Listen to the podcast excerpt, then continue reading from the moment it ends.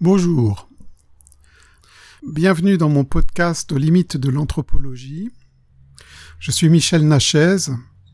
Je continue la lecture de mon e-book Les esprits et les hommes, l'ethnologue et le monde invisible, et j'aborde maintenant la question de la théorie du champ informationnel. Abordons la question des annales akashiques. Les annales akashiques sont une invention des théosophes du XIXe siècle.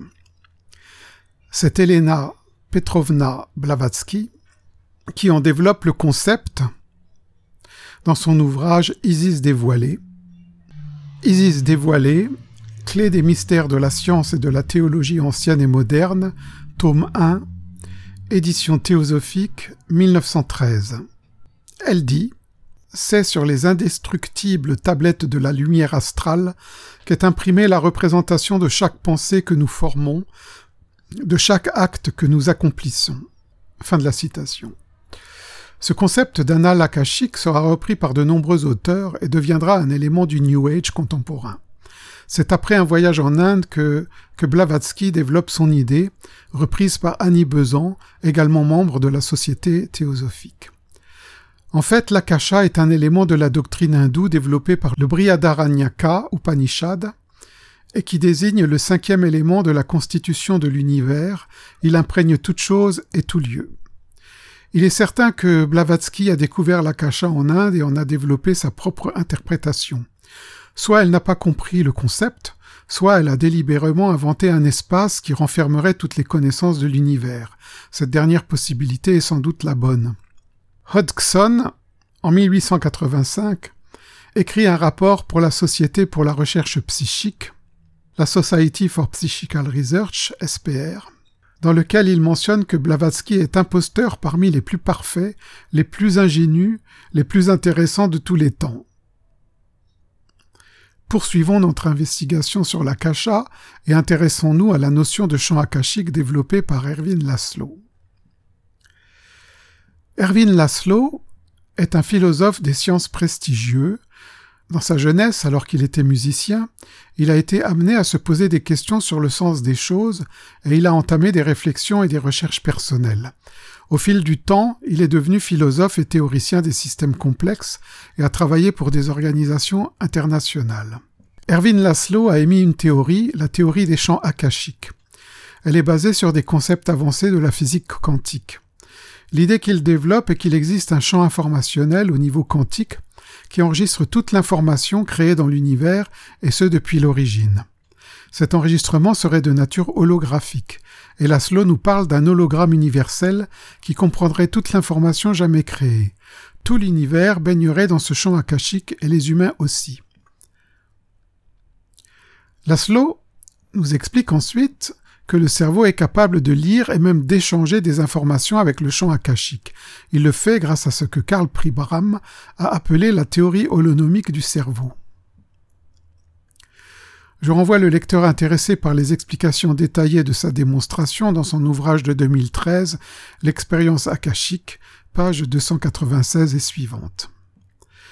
Pour terminer, Laszlo nous explique que les cerveaux humains peuvent également communiquer entre eux, que la communication est grandement facilitée en état de conscience modifié, et que tous les phénomènes parapsychologiques trouvent ainsi finalement une explication. NDE, OBE, télépathie, guérison psychique et même la transcommunication instrumentale. Et bien entendu, ce que nous appelons la réincarnation ne serait en définitive qu'une lecture dans le champ akashique des données enregistrées de la vie d'une personne décédée et non pas la preuve de la survivance de cet individu dans un continuum inconnu tel le monde des morts. Là je fais une parenthèse parce qu'il est intéressant de noter qu'aujourd'hui les spécialistes euh, des big data sont en train de dire que les informations qui sont enregistrées des personnes qui ont été décédées sont en fait leur âme, leur esprit, qui va survivre à leur mort. Et que donc on pourra communiquer avec les décédés grâce à la connexion à des champs informationnels sur Internet. Juste pour dire qu'il y a quand même des analogies troublantes. Je ferme les guillemets.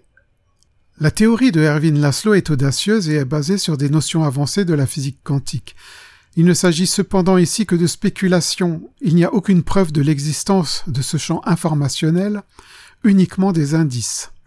La seule chose qui a été prouvée est que des particules quantiques échangent de l'information instantanément. On peut cependant parler d'intuition, et l'idée est probablement juste, mais elle ne saurait en aucun cas rendre compte de tous les phénomènes étranges, notamment celui des ovnis, des esprits farceurs et menteurs, et des elfes machines, pour ne citer que cela. Car si l'esprit humain lire et échanger de l'information dans le champ akashique, la théorie n'explique pas pourquoi et comment des entités intelligentes et conscientes de ce qu'elles font sont capables d'interagir, de jouer et de manipuler les humains. Il va pour cela nous falloir examiner la théorie de l'inconscient collectif de Carl Gustav Jung. L'inconscient collectif, voilà un terme qui est familier à nombre de personnes. C'est une théorie élaborée par Carl Gustav Jung au début du XXe siècle et qui lui a valu des dissensions avec Sigmund Freud. Finalement, ils se sont fâchés et la rupture se fait en 1912, Freud ayant rejeté Jung car il n'était pas d'accord avec l'existence d'un inconscient collectif. L'inconscient vu par Sigmund Freud est le lieu du psychisme qui recueille tout ce qui est refoulé. Certains en ont donc dit que l'inconscient freudien est une poubelle. Ainsi Jung, je le cite, les idées de Sigmund Freud ont confirmé la plupart des gens dans le mépris que leur inspire la psyché inconsciente. Avant lui, son existence était ignorée ou négligée, désormais, elle est devenue un dépôt à ordures morales. Fermez les guillemets. Jung, 1964. La théorie freudienne est sans conteste une avancée dans la compréhension du psychisme humain, sans toutefois être parfaite, et pour Jung elle est incomplète et réductrice. Il est vrai que les neurosciences aujourd'hui rejettent la théorie de Freud. C'est dire que la question n'est pas réglée, mais ce n'est pas ici le lieu de débattre de cette question. En ce qui concerne Jung, les choses ne sont pas vraiment différentes. Il est vrai que la théorie est séduisante car elle permet d'expliquer nombre de choses, mais cela reste une théorie encore aujourd'hui. Bien que nombre de penseurs, de cliniciens et de psychothérapeutes se soient appropriés la théorie jungienne, et s'en soient servis dans leur pratique, voire même en aient développé leur propre méthode thérapeutique en se basant sur elle, personne n'a réellement continué la recherche sur l'inconscient collectif, et un siècle après la formulation de la théorie par Carl Gustav Jung, aucune avancée majeure n'a été réalisée dans le développement de celle-ci à ma connaissance. Ainsi aujourd'hui, nous n'en savons pas plus, et cela est toujours une hypothèse de travail. Qu'il n'y ait pas eu d'avancée majeure sur cette théorie, voilà qui est fort étrange, car d'autres disciplines scientifiques ont fait des progrès énormes en un siècle, et nombre de théories ont été prouvées scientifiquement. Pourquoi cela ne s'est-il pas produit pour la théorie de Jung? Voilà une question compliquée, bien que Jung ait collaboré avec le physicien quantique Wolfgang Ernst Pauli, prix Nobel de physique en 1945, et on a développé le concept de synchronicité. La théorie de l'inconscient collectif reste utile dans bien des cas, surtout parce que nous n'en avons pas d'autres de ce genre. Ce qui fait l'originalité de Jung, c'est le fait qu'il se soit intéressé à la parapsychologie dans la dernière partie de sa vie. Il a longuement étudié l'alchimie et il s'est penché sur les phénomènes de hantise et de poltergeist. Il a aussi réfléchi à la question des ovnis, qui a fait l'objet d'un ouvrage, Un mythe moderne, paru en 1961. Ceci a été une raison pour critiquer fortement Jung, car pour la science officielle, ces domaines n'existent pas et ne sont pas objets de science. Comme tout ce qui est sujet à controverse, cela finit par être réutilisé par le mouvement New Age. En tout état de cause, Carl Gustav Jung est un homme d'une grande érudition. À mon sens, il a mis le doigt sur quelque chose de vraiment important. Voyons à présent un peu plus en détail ce que Jung a postulé.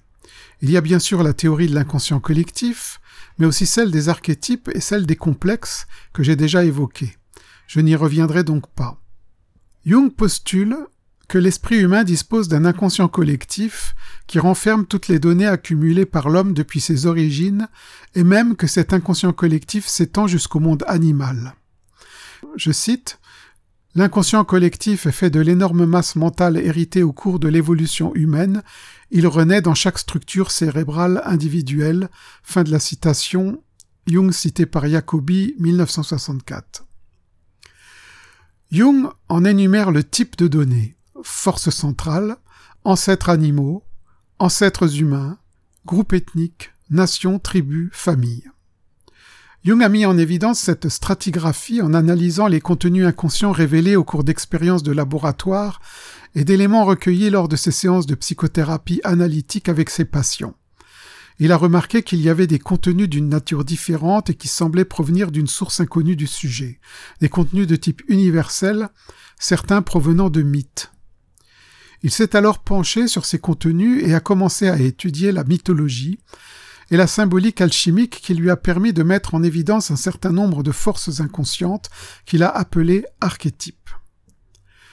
L'inconscient est inconscient par nature et on ne peut l'observer uniquement lorsqu'il se manifeste dans la conscience du sujet ou bien dans les rêves. C'est pour cette raison que l'analyse des rêves est une des méthodes privilégiées pour décoder des messages provenant de l'inconscient. Cependant, certains contenus vont au-delà des contenus inconscients propres de l'individu et se réfèrent à d'autres sources qui font référence à un domaine supra-individuel. Malgré les milliers de pages écrites par Jung, le contenu de l'inconscient collectif reste très vague. Et Jung a préféré rester vague par prudence pour éviter des interprétations hâtives et erronées. Il est par essence inconnu, car inconscient et à jamais inaccessible à la conscience. Seules ces manifestations peuvent être détectées et analysées, et ceci par des spécialistes du psychisme qui ont une connaissance étendue de la symbolique et de la mythologie. Que sont les archétypes? Jung a détecté des éléments psychiques provenant de l'inconscient collectif qu'il a appelés archétypes. Au début, il appelait cela des résidus archaïques ou des images primordiales. Voici ce qu'il nous en dit. J'ouvre les guillemets. Leur origine n'est pas connue. Ils réapparaissent à toute époque et partout dans le monde, même là où il n'est pas possible d'expliquer leur présence par des transmissions de génération en génération, ni par des fécondations croisées résultant de migrations. Fermez les guillemets, Jung 1984. Cependant, ces archétypes semblent être doués d'autonomie. Je cite. Ouvrez les guillemets. Les archétypes sont donc doués d'une initiative propre et d'une énergie spécifique. Ils peuvent aussi, à la fois, fournir dans la forme symbolique qui leur est propre une interprétation chargée de sens et intervenir dans une situation donnée avec leurs propres impulsions et leurs propres pensées. À cet égard, ils fonctionnent comme des complexes. Ils vont et viennent à leur guise, et souvent, ils s'opposent à nos intentions conscientes ou les modifient de la façon la plus embarrassante. Ils semblent jeter un sort. Mais alors que les complexes individuels ne suscitent que des travers personnels, les archétypes créent des mythes, des religions et des philosophies qui influencent et caractérisent des nations et des époques entières. Fermez les guillemets, Jung 1984. Et plus loin, je cite encore, ouvrez les guillemets, ces forces intérieures viennent d'une source profonde qui n'est pas alimentée par la conscience et échappe à son contrôle. Dans la mythologie ancienne, ces forces étaient appelées mana, esprit, démon ou dieu. Elles sont toujours aussi actives aujourd'hui. Fermez les guillemets, Jung 1984. Il y aurait donc des forces psychiques inconnues qui disposeraient d'une autonomie et d'un libre arbitre, qui seraient capables d'émerger en nous et de nous insuffler des modifications de nos comportements et de nos pensées sans que nous puissions y résister. Ces forces seraient tellement puissantes qu'elles seraient capables de nous ensemencer en mythes et en religion, chose que Vallée a également observée en étudiant le phénomène ovni. Jung a découvert des forces psychiques autonomes qui émergent dans nos esprits depuis les origines. En fait, il décrit un système dans lequel chacun de nos esprits baigne. Par esprit, il faut comprendre ici le duo conscient et inconscient personnel.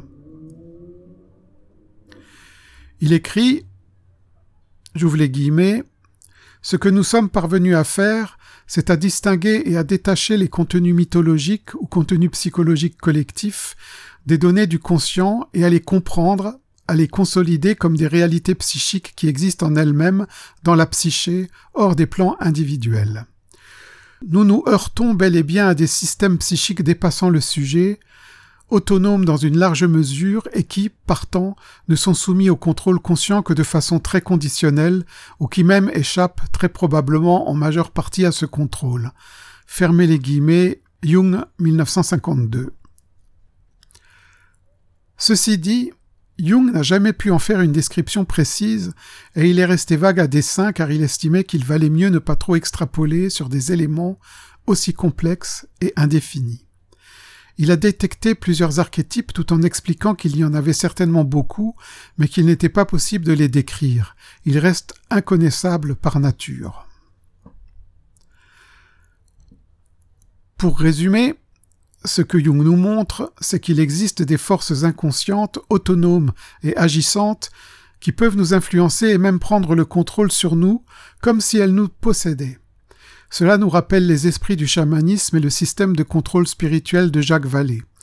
Cela nous semble également familier si nous prenons en compte l'action de la DMT qui ouvre des portes d'accès dans nos psychismes à des entités inconnues que Terence McKenna a appelées des elfes machines. Dans le prochain podcast, j'aborde l'antéléchie de Terence McKenna. Merci de votre attention.